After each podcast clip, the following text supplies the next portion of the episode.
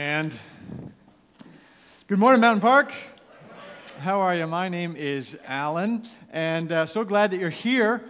I hope that uh, for those of you who chose to recognize Valentine's Day here this past week or remembered that it uh, happened, I hope you had a, a, better experience than I did. I, uh, I uh, decided that I would take my wife on a, on a romantic evening to the, uh, to the hockey game versus versus the Washington Capitals uh, this Monday night. And, uh, and uh, uh, apparently it wasn't as romantic as I thought it might be. And so I ended up going with my nine year old son. Uh, that's a whole other uh, story there. But, but, I got such a big kick out of being at the game. And I don't know if you've, if, I don't know if they do this typically at, at other sports, but at hockey, between periods, on the screen, they often let people pay money so you can say, Happy birthday, Steve, or or happy anniversary or we're glad you're here or whatever on the screen, different things that they might say. And I got such a big kick out of, the, out of all the Valentine's messages that were happening that night between periods that happy Valentine's Day, sweetie, or uh, you're my Valentine, and uh, just, uh, just got such a kick out of all the, all the idiots who thought that if they did that, they'd make up for the fact that they took somebody to the hockey game on Valentine's Day. And my favorite was one that said, What could be better than Shane Doan and Alex Ovechkin on Valentine's Day? Love Ken. And, and I couldn't help but think, you know, uh, whoever's sitting next to Ken could probably think of something that would be better uh, on Valentine's Day. But who am I to say anything? Because I was sitting there with my son. Now, uh, my wife and I celebrated Valentine's Day on Sunday night, the day before, so that we could do that. I just wanted to make sure that was, uh, that was clear on that. But uh, Today we're talking about wisdom. and there are uh, times in life where we, uh, where, we, where we model it, and times in life where maybe it's not quite as obvious for us. If you're new with us, we're in a series, a year long series called Whole Shebang Part 2. And what we're doing is looking at God's overall story, the whole shebang, the entire story of humanity. We're breaking up into seven different sections. Today we're closing out the first section, which is entitled The Exodus uh, by looking at a character named Solomon. He was the third and final king of a united Israel. He was king of Israel when it was at its largest, when it was at its, wealthiest point in history. And this, this marks the end of our Exodus story, the climb of the nation of Israel. And then the next section we'll look at, uh, starting in a couple weeks, is the exile as the nation of Israel starts to have some, uh, starts to have some struggles. And as we're doing with each character that we're looking at in the whole shebang story, we are then inviting God to say, What character issue do you want to look at in my life? And the character issue that we're looking at this morning is, uh, is the fact that Solomon modeled how to be passionate for wisdom, how to have passion for attaining wisdom in terms of how to make good decisions, how to do life well, how to make decisions that are not taking someone to a hockey game on Valentine's Day. That all of us have certain areas where we are, where we could have a little bit more wisdom in our lives. And that's what we're going after uh, here this morning. Would you bow your heads with me? Father, we are uh, thankful for your presence here. We experience it in worship, and that our hearts connect with you in that way. And, and Father, now I pray that you would um, uh, free our minds, that we would be able to connect with you as we embrace your story, as we think about your word, as we meditate on who you are, that you would come and bring wisdom into the area that you want to bring into each of our lives. We pray this in Jesus' name. Amen. I invite you, if you brought your Bibles, to turn with me to 1 Kings chapter 3. It's where our story of Solomon begins.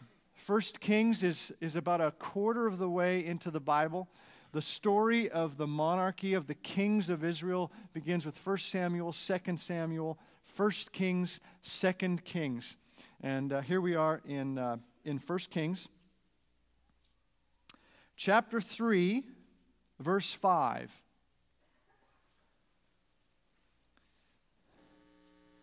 First Kings 3 5. At Gibeon appeared to Solomon during the night in a dream, and God said, Ask for whatever you want me to give you. Ask for whatever you want. I mean, just imagine God coming to you and offering that question. How would you respond? What would be your response to that question? Here's what Solomon says, verse 6. Solomon answered, You have shown great kindness to your servant, my father David, because he was faithful to you and righteous and upright in heart. You have continued this great kindness to him and have given him a son to sit on his throne this very day. This is when Solomon was the newly appointed king. Now, O Lord my God, you have made your servant king in place of my father David. I am only a little child and do not know how to carry out my duties. Your servant is here among the people. You have chosen a great people, too, too numerous to count or number. He wasn't a child when he became king. He was uh, uh, close to 40 years old, but, but in terms of wisdom, he felt like a child, and he brought this to his God. Verse 9 So give your servant a discerning heart to govern your people and to distinguish between right and wrong. For who is able to govern this great people of yours? He asks for a discerning heart, and God is very pleased with his request. Very pleased that he did not ask for fame or riches. So pleased, in fact, that God gave him the wisdom that he sought, and in addition to that, gave him the, the riches and the fame that he did not ask for. God was very pleased with his request. Now, what's interesting in Solomon's story is that his wisdom is a gift from God. His wisdom was something God gave to him. See, it's not a character issue in terms of the gifts that God gives us. That, that's not a character issue. Tiger Woods is more gifted as a golfer than most people in this room. But that doesn't necessarily mean that he is of high character. And so it wisdom is is, not, is in a different category. We can't put wisdom in the same category of other gifts that we get from God. We're unique, we're different. Some of us can sing better than others. You know that. You've heard those around you. Uh, uh, we have we have different giftings in terms of coordination. Some are just naturally more coordinated for sports. Some can put their thumb and put it all the way up to their wrist. Some are gifted by God to do miraculous things like that. And, and, and it's not a character issue to, to say whether we have been gifted by God with those particular kinds of things. The character issue jumps in with regard to wisdom by, by, by the fact that we all need wisdom in different areas of our lives. We can't just say, I'm not a wise person. I'm not gifted in that way. I can't do finances. I can't do relationships. The character issue is to, is to stand before God and say, I want to know how to do life well. I want to know how to make good decisions in life. The character issue is to have the passion of Solomon for wisdom. Turn with me, if you will, now to uh, Proverbs, the book of Proverbs. It's going to be right in the middle of your Bible. If you find Psalms, just go to the right and you'll find Proverbs. Proverbs is, is written by Solomon, and it is a, it, they're guidelines in terms of how to do life. Proverbs is not a list of rules and laws and promises that says, if you do this, this will always happen to you. That's not what Proverbs is about. It's not a list of commandments. Proverbs is list of sayings and guidelines on how to do life, and they're applicable. Different proverbs are applicable to different persons in different situations. So here, let's jump in at the very beginning, chapter 1, verse 1 the Proverbs of Solomon, son of David, king of Israel. Just making this real clear. Many of the Proverbs would have come from other sources and they would have been long time uh, oral tradition, but Solomon is the one who compiled and through, through whom God wrote um, uh, the book of Proverbs. For attaining wisdom and discipline, for understanding words of insight, for acquiring a disciplined and prudent life doing what is right and just and fair. Doing what is right and just and fair. Making good decisions in life. Chapter 1 goes on to, to invite us to embrace wisdom. May we have the character issue of being passionate about embracing wisdom. Whether you feel like you are gifted in wisdom or not, may we all embrace wisdom, that we all have the opportunity in life to either embrace it or not. And then uh, Solomon gives four different ways that we can respond to wisdom. Jump down to verse 22, still in chapter 1. Verse 22 How long will you simple ones love your simple ways? How long will mockers delight in mockery and fools hate knowledge? There are four different responses to wisdom that are consistent throughout the book of Proverbs that Solomon offers here. We have the simple. How long will you simple ones love your simple ways? We have the mockers. How long will mockers delight in mockery? We have the fools who hate knowledge. And then overall, we have the wise the simple, the mockers, the fools, and the wise.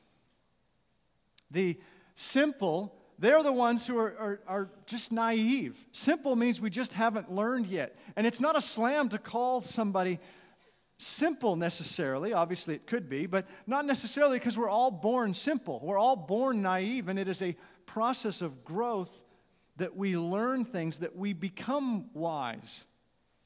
Uh, it's the reason that a 50 year old doesn't look at a 13 year old who's smoking and says, Wow, that looks so cool. I mean, there's just kind of there's there's this simplicity that that that um, gets overtaken by our wisdom. It's the same reason that credit card companies target 19 year olds in college because they don't understand what 19% interest means. There's just this naivety that, that is a part of life in terms of, of moving in this direction. The second way that we can respond to wisdom is the way of the mocker. The mocker is the one who dismantles wisdom, who is not interested in wisdom and has the ability to knock it down, has the ability to deconstruct it, to destroy wisdom. The mocker is the one who may go to church or may go to a place where there's godly wisdom being talked about in some way, a small group or whatever, then get in the car and on the drive home and say, oh, that was all just a pile. That, that preacher, he, he, he, he's just, I don't know what he's talking about, but he's still in the 20th century. He's not talking about the way, he doesn't understand the way the world works. It's the mocker who hears that we are to not have sex outside of marriage and says, Man, what, what, what century are you from?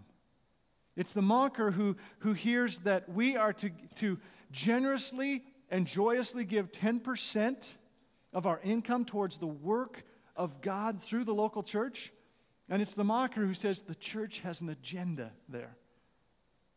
The mocker has become so gifted at dismantling godly wisdom.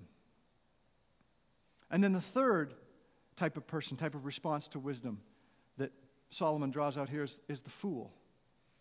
And the fool is one who, uh, you know, verse 3 from chapter 1 there, fool is the one who, who knows what is right and just and fair. That's what the Proverbs are all about, making good decisions. The fool knows what is right and just and fair and just refuses to do it.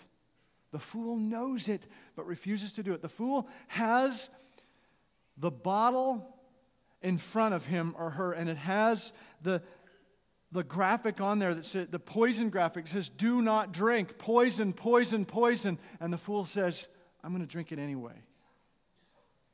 The fool is, is the one who, uh, to whom one would say, uh, Don't you understand that if you have an affair, which is a natural desire and it's the response of all the things that are going on in your life and all. If you do that, it'll destroy your marriage. And the fool says, Yes, and I don't care. The fool is the one to whom what one might say, Do You understand if you take that, if you make that job decision, you make that job choice, it will be detrimental to your relationship with your kids? Yes, and I don't care. Do you understand that if you cheat, that you could get kicked out? Yes. And I don't care.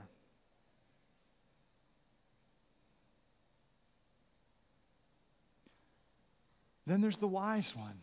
So there's, there's the mocker, uh, there's the simple, there's the fool.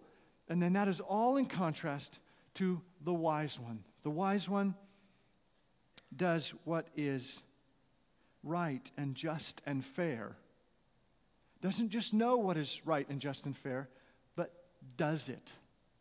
But actually acts on it. The difference between a fool and a wise person is action. Because it's not just enough to know what the wise thing to do is, to, to know what we think we would do in a situation. That doesn't make us wise. Wisdom comes in what we're actually doing in that situation. The difference between the simple and the mocker and the fool and the wise is what we're doing in our opportunities for wisdom in life. What you are doing now determines which of those four you are. And the character issue is to move us, move us towards making decisions that are wise in life. Now, the reality is that there's no such thing as a person who is absolutely simple or absolutely a mocker or absolutely a fool or absolutely wise. We all have different elements of these four things in different areas of our lives. Uh, Solomon was extremely wise. He's known as the wise person. People came from all over to listen to his wisdom and experience all that God had blessed him with. He's the one who wrote Proverbs, these sayings and words on how to do life. He's the one who wrote Ecclesiastes, this, this investigation on what is the meaning of life. He wrote Song of Songs, which is talking about intimacy and, and, uh, and our sexuality. He understood. He had wisdom in many, many, many different areas, but he lacked it in one major area the area of marriage. Now, many of us have different elements of those, those four types of persons with regard to marriage. Most of us enter into marriage pretty simple. We enter into a marriage with a lot of naivety in terms of what that whole thing is all about, and what happens, and how this all works, and what it's going to take to make this thing work. And it's kind of a beautiful thing, you know, in a sense, to enter into marriage with some of that simplicity, that beautiful simplicity.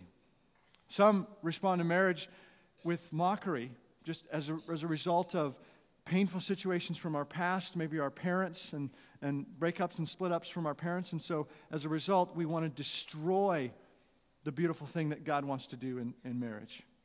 We just want to make a mockery of the whole deal. Solomon's response was that he was a fool.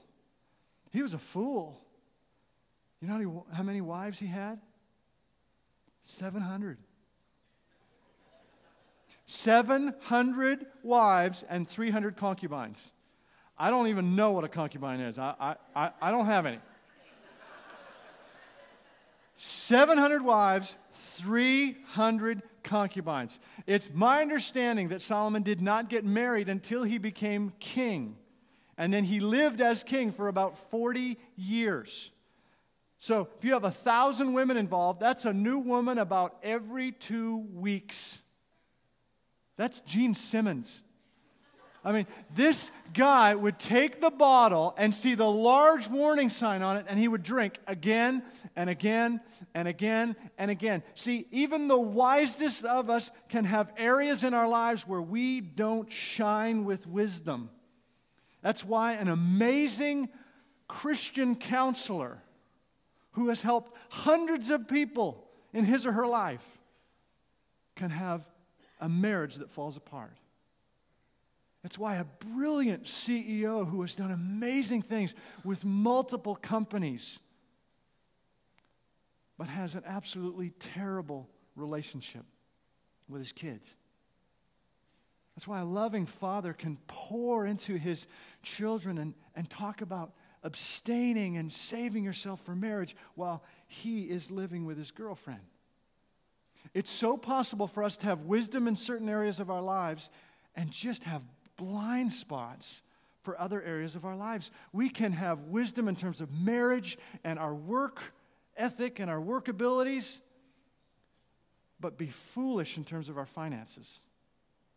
We can have great wisdom in terms of, of social skills, how to interact with people, relationally, street smarts, yet when we're alone, and it's just us and our leisure time and how we're using our time alone when no one's around, that's when we become foolish.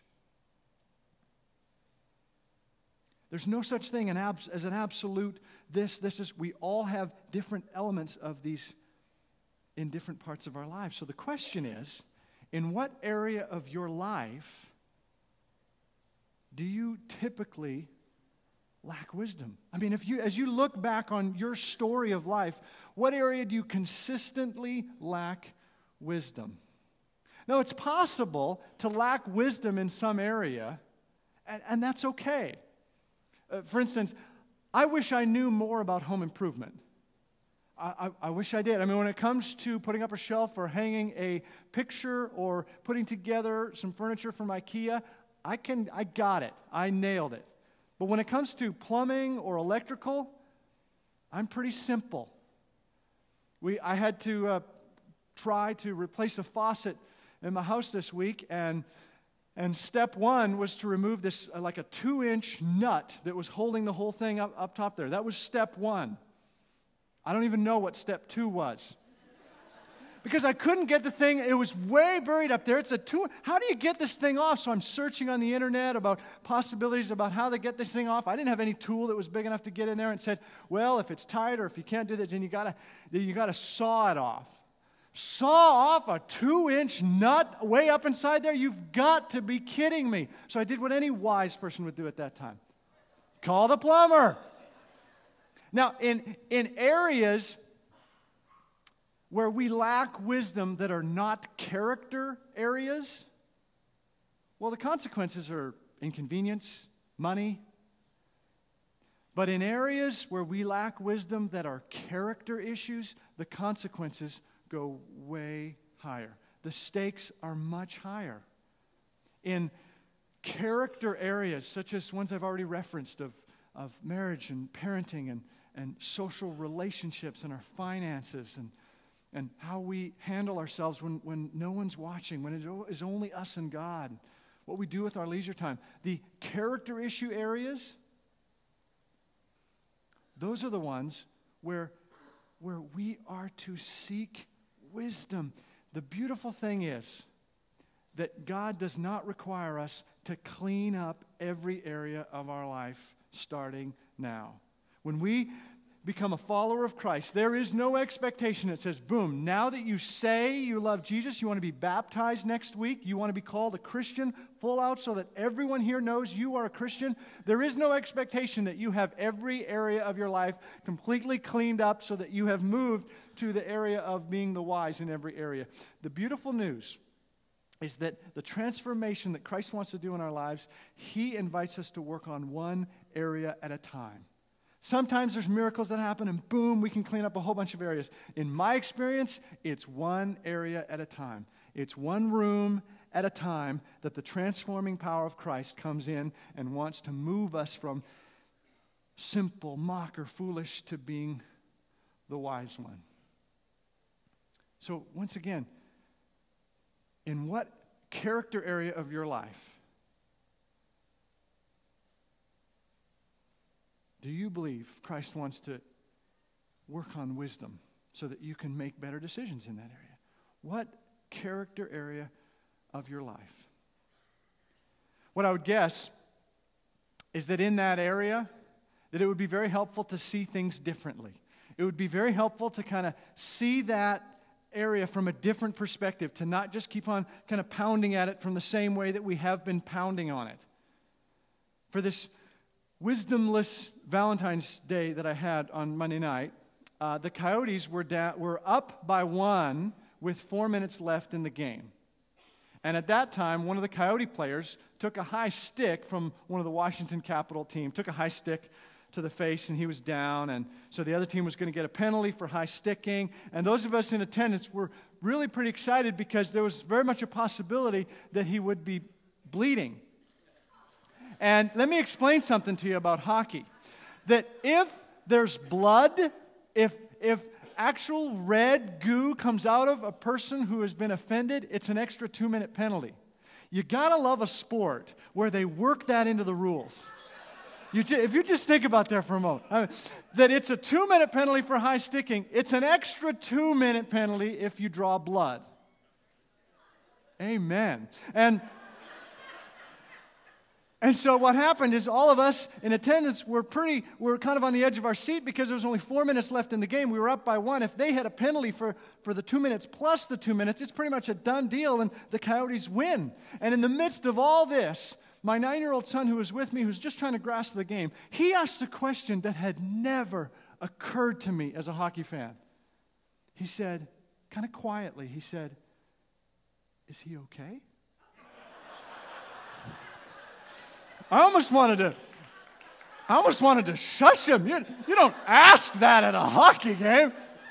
Keep in mind, this is our player. This is our player who's on the ice and they're taking care of him and, and all that.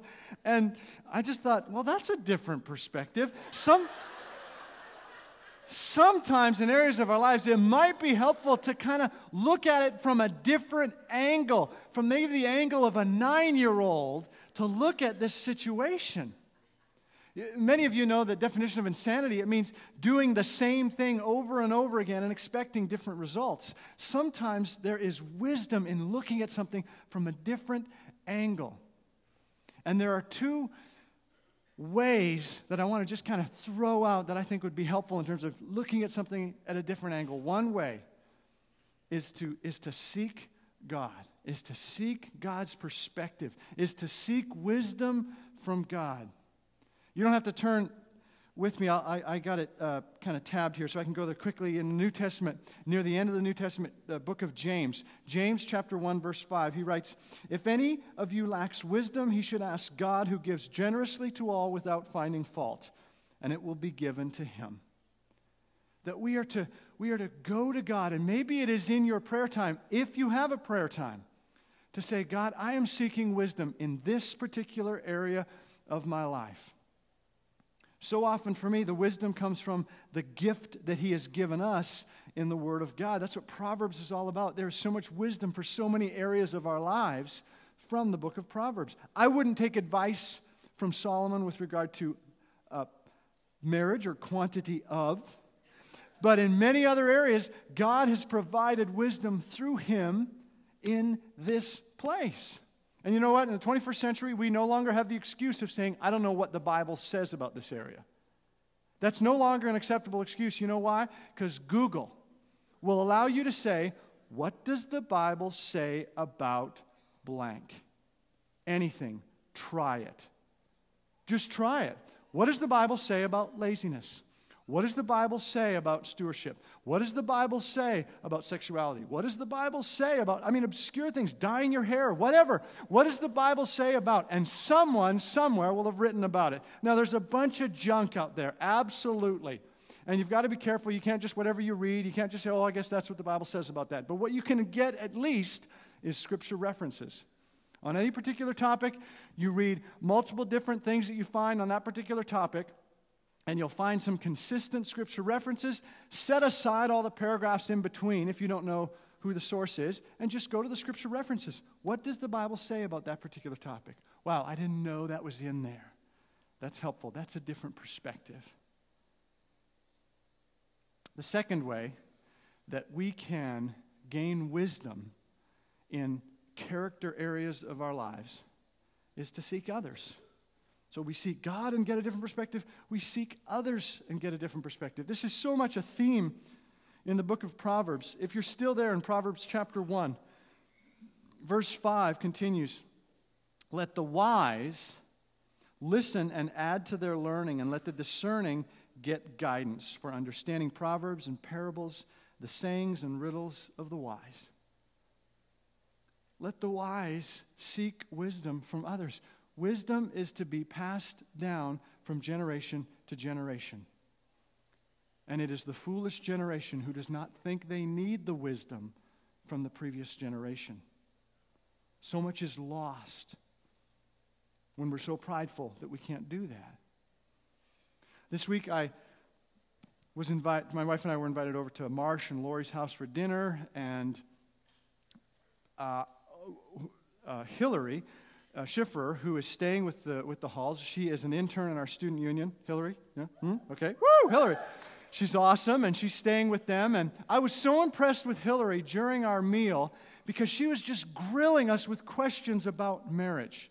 She was just grilling us with questions, seeking wisdom in terms of what, what did you learn? What was the stumbling block? How did you, what the process of moving there? She's an unmarried uh, young woman, and she's kind of just thinking about these things. As most of us do when, when, when we're at that age or we're thinking about, and she's seeking wisdom from other people, even me and Marsh. I mean, that, that shows a person of character. I, and as I thought about it later, I thought, you know, she was targeting most of the questions at our wives, but, but she was still, she was not missing the opportunity to seek wisdom in a particular area that was, that was at some point going to be part of her future. I, I, I'm just so impressed. I'm just so impressed with that. I have go to people for every character area of my life go to people for every major character area of my life, and it's not the same person because no one has wisdom in all areas. So I'm not going to target this is the one person I model after because I'm going to embrace all of his foolishness as well. So I've got different people for different areas. This is my go to person. For this area, this is the person I find the most wise in this particular area. different go to people for different areas. And then there's a flip side in terms of seeking wisdom that there's a role for us to seek wisdom from others, but there's also a responsibility for us to be available for the next generation, for the people who are, who are seeking wisdom. When I think about our, our student union, which is where I, I, got to speak at last week, and it was great to hang out with the, with the students and, and learn a little bit more uh, about what's going on there as Beth and I swapped last Sunday, and, and uh, you know, what's happening over there on Sunday morning is great, and the mission trips are great. This weekend, the high school is on a, is on a winter retreat. It's great. All that stuff is, is fantastic. But our students, our young people, need persons to look to for wisdom, other than in addition to their parents. In addition to their parents, do they have other people to bring wisdom into their lives?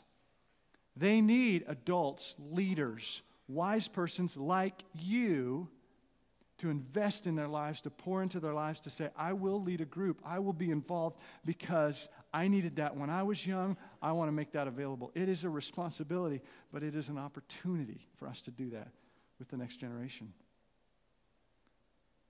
So, just, just in closing, in kind of wrap up, what character area of your life needs some attention in terms of wisdom? What character area of your life kind of pops up to the surface as a place where you could use some wisdom? You are wise in certain areas of your life. Every one of you, every one of you has an area, multiple areas of your life where you are wise. But what I'm sure you've observed in life is that wisdom in one area does not always pour into wisdom in other areas. It doesn't necessarily mean you could discover a cure for cancer. It doesn't mean you're going to be a great wife. Spiritual growth means that we identify an area in our lives, a character area in our lives that could use some wisdom, and we do something about it. We seek God more earnestly, we seek others. Because reality is that wisdom is not optional. In character areas of our lives, it's not optional. We're not allowed to say, I'm just not a wise person. The character issue is to say, God, I'm seeking wisdom in this area. Come, help me. We're going to pray that as we close today. Would you bow your heads with me?